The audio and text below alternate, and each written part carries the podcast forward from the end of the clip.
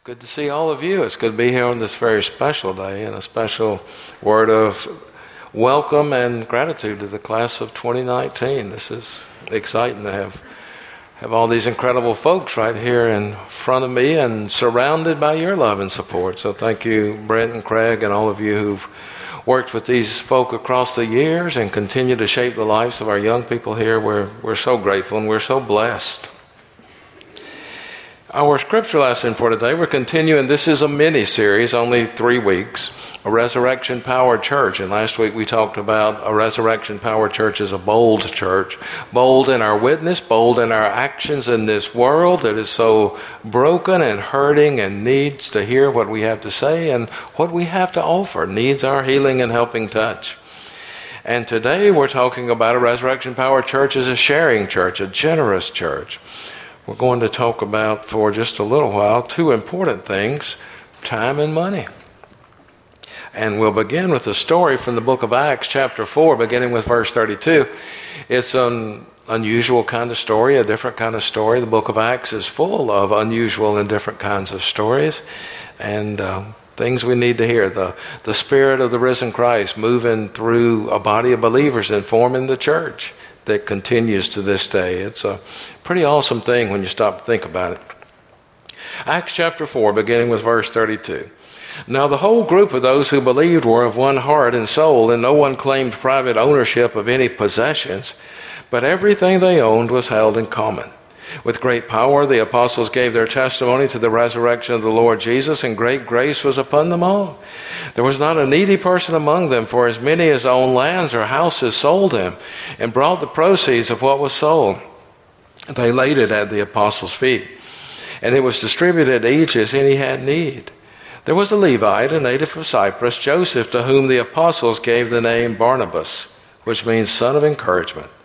He sold a field that belonged to him, then brought the money and laid it at the apostles' feet.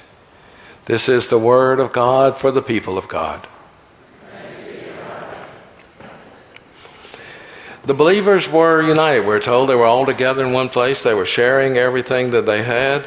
They sold everything that they had and brought the money in and put it in the pot. I mean, they all, the whole bunch of them went out. They all had a yard sale and they sold everything they had, even the yard, and they brought all the money, everything. They held nothing back, put it all together. Sounds a little different, doesn't it?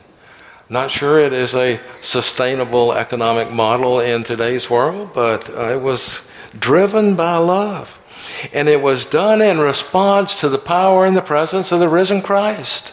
They cared so much for each other. They would turn anything loose, let anything go, so that they might care for each other and care for those around them who were in great need. It was a short lived experiment, perhaps. These believers, this group of folks, the early church was a resurrection power church, and that's who they were. They were generous. And they were sharing what they had, everything that they had, holding nothing back. If you read on a little further in chapter 5, there's a story about some folks who did try to hold some things back, and that didn't end so well. But we're not going there today. We're going to talk about these folks who gave all that they had, brought it all to that place so that they might be God's people. Through their generosity, they put God first. And that's what I want us to talk about for a little bit. All of us who are here, not just this incredible group of young folks down here, but all of us to think about two things time and money. And how do we put God first? And by putting God first, how do we as individuals and we as the church become a generous and a sharing people, willing to give what we have to make a difference in this world, blessed to be a blessing? First things first. There's a story by that he used to tell, Governor Zell Miller, Senator Zell Miller used to tell, and some of you probably heard this story. I know many of you remember Zell Miller. He said it happened in his hometown of Young Harris, Georgia, which when he was growing up was a smaller town even than it is now. And they did not even have a fire department, not even a volunteer fire department. One day a house caught fire. And the whole town gathered round to watch the house burn. Wasn't much else they could do about it. And about that time, a pickup truck came over the ridge, And the pickup truck was driven by a guy named Fuzz Chastain. And Fuzz had his whole family in the truck, had his wife and his kids and his cousins and aunts and uncles. A pickup truck full of people. And it came over the ridge came right down into town, right where everyone was standing, Zell said, but it didn't stop there. It drove right into the house, right into the fire. And when it did, everybody jumped out. And they started taking off some of their clothes and blankets, whatever they had in the truck, and they started beating out this fire. And they finally got the fire put out. Took about 30 minutes. They got the fire put out. The mayor was there that day, the mayor of Young Harris. He was so impressed he said, I think we ought to pass the hat for Fuzz Chastain to honor him for this courageous act of his. And so they passed the hat among all the citizens of Young Harris that day, and they collected $17. And so the mayor took it and gave it to Fuzz. He said, Fuzz, and Fuzz was standing there, and his hair was singed, and his clothes were torn and burned. He was a, a pitiful sight. He said, Fuzz, that's the most courageous thing we've ever seen here in Young Harris, Georgia. And we've taken up this little offering for you, and we want to know just exactly what you're going to do with all that money. And Fuzz said, Well, Mr. Mayor, I think the first thing I'm going to do is get the brakes fixed on that pickup truck.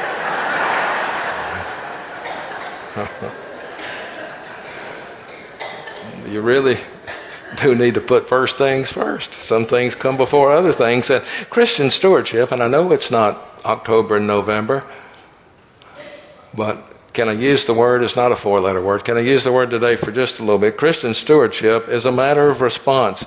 God has acted graciously on our behalf by sending our Lord and Savior, Jesus the Christ, the greatest gift of love either. And Jesus has called us to forsake anything that would get in the way, that would come first, so that our ultimate allegiance might be to the God who loves us who gave himself for us.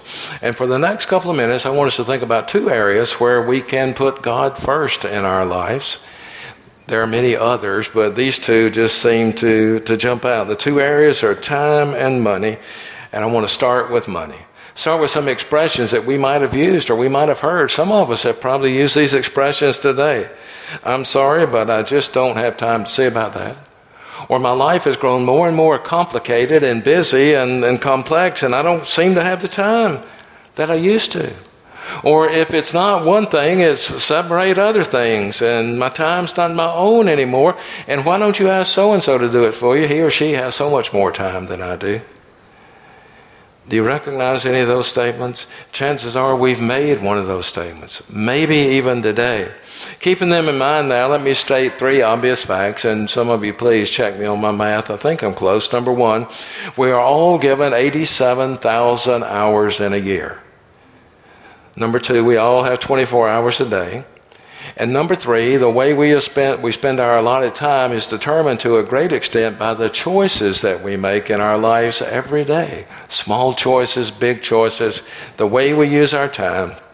For the most part, we choose that. So, my purpose here is for us to seriously consider our concept of time within this framework of Christian stewardship, of generosity, of God's graciousness. My purpose is not to heap guilt upon guilt on you. We, most of us, carry enough guilt already to break us down and to cause us to struggle, and you don't need to come here, of all places, and have more guilt heaped upon your shoulders, but just some things to think about how we spend our time one way, we say, Well, I just don't have time to see about that. And in light of the fact of all that we've said so far concerning time and the choices we make, wouldn't it be more honest to say, I'd rather not do that right now? I've got some other things that I've chosen I want to do before I do this, and I just don't want to do that right now. Or we might say, I don't seem to have the time that I used to. Well, we all still have 24 hours a day. 24 hours a day. I know sometimes we wish for um, and I'm an old Beatles fan, of course, and I remember the song Eight Days a Week, but even with eight days a week, I'm not sure we could get it done. But we still have 24 hours in a day. Wouldn't it be closer to the truth to say I choose to spend my time differently than I did then? And my time is not my own anymore. Here's something that shouldn't shock any of us it never was our time. Time is a gift from God. We use it and ultimately give an account for the way we use it, but I believe the more important thing here is to say there are too many people, too many things demanding my time, how I'll use my 24 hours a day. And when we say that, we need to stop and say, I'm going to quit blaming myself, quit blaming all the external influences in my life, and then take it on me, internal choices. And then we all say sometimes, but he or she has more time than I do. That's not true. The truth is, we have the same amount of time. We choose to spend it differently. Now, I do understand sometimes life brings some circumstances and lays them on our front doorstep, and we got to deal with it. It may be an illness of ourselves or somebody we care about. It may be an accident. It may be something has happened that we just did not anticipate. And we have to deal with that. But still, for the most part, we have some choices. And so we're talking about a resurrection power church. It's a generous church, and we're talking about time and putting God first in the way we use our time. And what goes to the front of the line? What's first? It's just something we need to have so much a part of us we don't have to think about it every time. What are the things that compete most for our time? Family demands, work demands, school and education demands, other things always crowding in on us. They're all of critical importance. And we don't fault, fault folks. I don't fault folks for spending huge amounts of time caring for their families, working, showing up when you say you're going to show up. Education, it's important. It's a, it's a short part of your life, but it's so important. I don't think Jesus would ever advocate irresponsibility in that regard. But for the Christian, for you and me, these things, these demands kind of get in line behind our love for God and the way we use our time for God. So, how do we put our time first when it comes to God? What are some things that we can do? And these things I'm going to suggest are very traditional, but that's okay because God's been around a long time. So, let's, let's think about these for just a moment. One way is by establishing a personal time of daily devotion and prayer, and many of you may have that already. If not, I hope that's something you'll consider. Find that time. John Killinger, a writer that I, I, used to read several years ago, told a story about a woman who was a dairy farmer's wife in Wisconsin. And she worked hard. She got up about 4.30 every morning, worked till about 10.30 every evening, put in a full day on a dairy farm. But she had been feeling like God was telling her, you need to spend more time in prayer and in Scripture. You need to find that time. You need to do it every day. She thought to herself, I get up at 4.30, I work till 10.30 in the evening. No. So she finally decided, I need to pay attention to this voice. She started getting up at 4 o'clock and praying every morning and reading the scripture. And she said it became the most significant time of her day, the most important part of her life. And she did it for a while. And God called her to preach, called her to be a pastor. Now, don't let that scare you off from getting up early and praying every morning. Don't let that frighten you, but it could happen. If we put God first during the first part of the day, then it becomes easier to keep God first in everything we say and do throughout the day. Find that time that works for you. How do we put God first in the way we spend our time? By making public worship a top priority.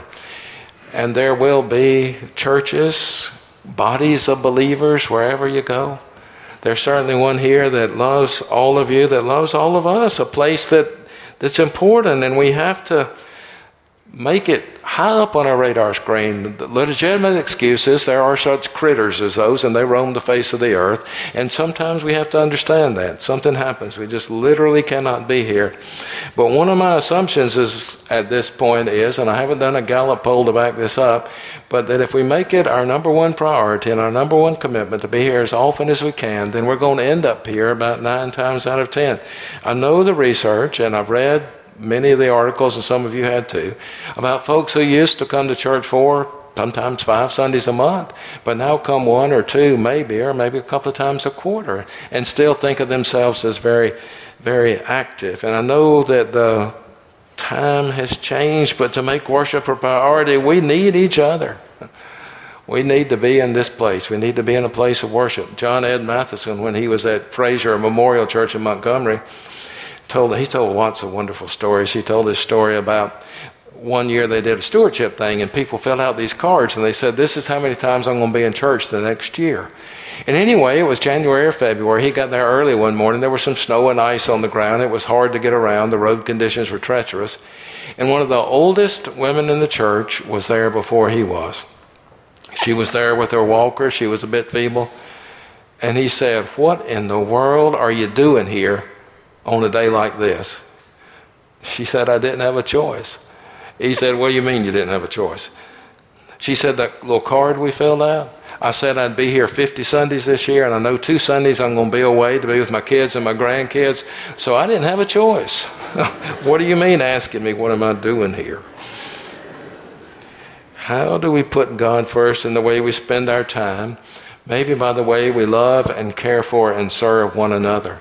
And there are always going to be folk around us. There are right now who need an encouraging word.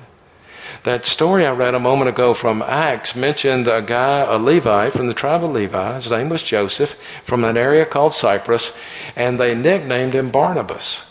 That's a wonderful nickname. If anybody ever hangs that tag on you, it means son or daughter of encouragement. Barnabas, what a wonderful name. And I thought about that earlier. I don't know too many folk named Barnabas, but I do remember back in my high school days, I used to rush home from school sit down in front of the television and turn on my favorite soap opera, which was Dark Shadows. And I don't know if any of you remember that or not, but the lead character was a guy named Jonathan Frid. He played a role called uh, Barnabas Collins, and he was a, a pretty cool vampire. But the name Barnabas means son or daughter of encouragement. So if somebody gives you that as a nickname, take that as a compliment. There are folks all around you who physically, emotionally, spiritually need some encouragement. And that's part of how we put God first, by putting others first. One more comment about time, and then just a, a, quick word about money, and we'll be on our way. But if we put God first in regard to our time, then the question always comes up how do we meet all of our other obligations? We've got to study, we've got to work, we've got other things to do. Jesus reminded us in the Sermon on the Mount in Matthew's Gospel, Matthew 5, 6, and 7, the Sermon on the Mount, in chapter 6, verse 33 But seek first God's kingdom, and all these things will be yours as well. Put God first. Let God work the other things out with you. And now the money thing. Money talks, and if that's true, then what is money saying about our priorities and what's important in our lives? We might claim and we might honestly believe that in regard to our money, God comes first, but we need to check ourselves out. Checkbook register. And I know some folks don't use a real register anymore. It's an online kind of thing or some way of keeping up with what's coming in and what's going out. But our checkbook register, if it took the stand the witness stand, could it speak in our defense? How do we use those resources that God has so mightily blessed us with? Jesus says emphatically we cannot serve God money. Some scholars regard this as a concealed disjunctive. In other words, what Jesus is actually saying is you must serve God or money. What leads us to hoard material possessions and to give a supreme position to something other than God that ought to be given only to God, a lot of it is greed. Greed is deep seated in the human heart, and only by the grace of God do we start to root that out. And it shows up in so many ways, and we don't want to recognize it, we don't want to think about it, but greed is a reality. Undue anxiety as to our preparation for the days to come. Jesus is not saying don't think about completely don't ever worry about what you're going to put on your back or is there going to be a roof over your head or food on your table. He's not urging ir- irresponsibility, I don't believe. Rather, he's saying that whatever tomorrow might bring, we have a creator God who knows us and loves us and wants to provide for us. Maybe not all of our greeds, but certainly all of our needs. How do we put God first in our giving, with our financial resources by committing even our money into His service. So often that's the one thing that we, we don't do. We sort of get into the leftover mode or the tipping mode. And there's a story, and it was back during the Dark Ages. I don't know if it's a true story or not. Some stories are true stories, and some stories are truth stories. And this is a truth story that may or may not be a true story, but back in the Dark Ages, during that period of history, there was a group of almost Christians who infiltrated the church. It was during this period of history that Christianity made its greatest impact in Northern Europe. And large numbers of a tribe of Franks professed the Christian faith, and they presented themselves for baptism by immersion. We offer that form here. We don't do it often, but we offer it. So they offered themselves for baptism by immersion, but they weren't sure they wanted to give up their warring ways. They sort of enjoyed their violence. They weren't ready to turn it loose. So as they walked into the river to be baptized, they held one hand up out of the river so that they could later say, This hand has not been baptized, and I can continue to swing a battle axe whenever I find myself in a place of difficulty. Now, most folks don't bring battle axes to church anymore, not even the meetings. Um, but we do bring sometimes a checkbook or a cell phone with financial information or a credit card. Do we hold those things up out of the water, so to speak, when we're baptized? E. Stanley Jones was a great Methodist writer and speaker many years ago. But he had this to say about money being a servant and not a master. I've always thought money makes a terrific servant. It's a terrible master. But this is what he said I master money by making it minister to my needs and to the needs of others. If money makes me more mentally, physically, and spiritually fit for the purposes of the kingdom of God, then it's a servant of the kingdom one more story, and I know this one happened because I was there, and I really hadn't forgotten it yet. It kind of stuck with me. It was in a Sunday, an adult Sunday school class several years ago, and the class was talking about money and possessions. You know, Jesus had more to say about that than anything except love, and they were talking about money and, and possessions and going round and around about it. And I don't remember the exact chapter and verse, but I do remember one guy who was considered very well-to-do in that community, very wealthy showed up in church every Sunday, and he stood up and he said, I get so tired about hearing all this stuff about the dangers of money and possessions. I'm just tired of it. And about that time, a woman spoke up and she said, Yeah, me too. You can have money and Jesus both. And she was right, of course, unless the money comes first. Amen.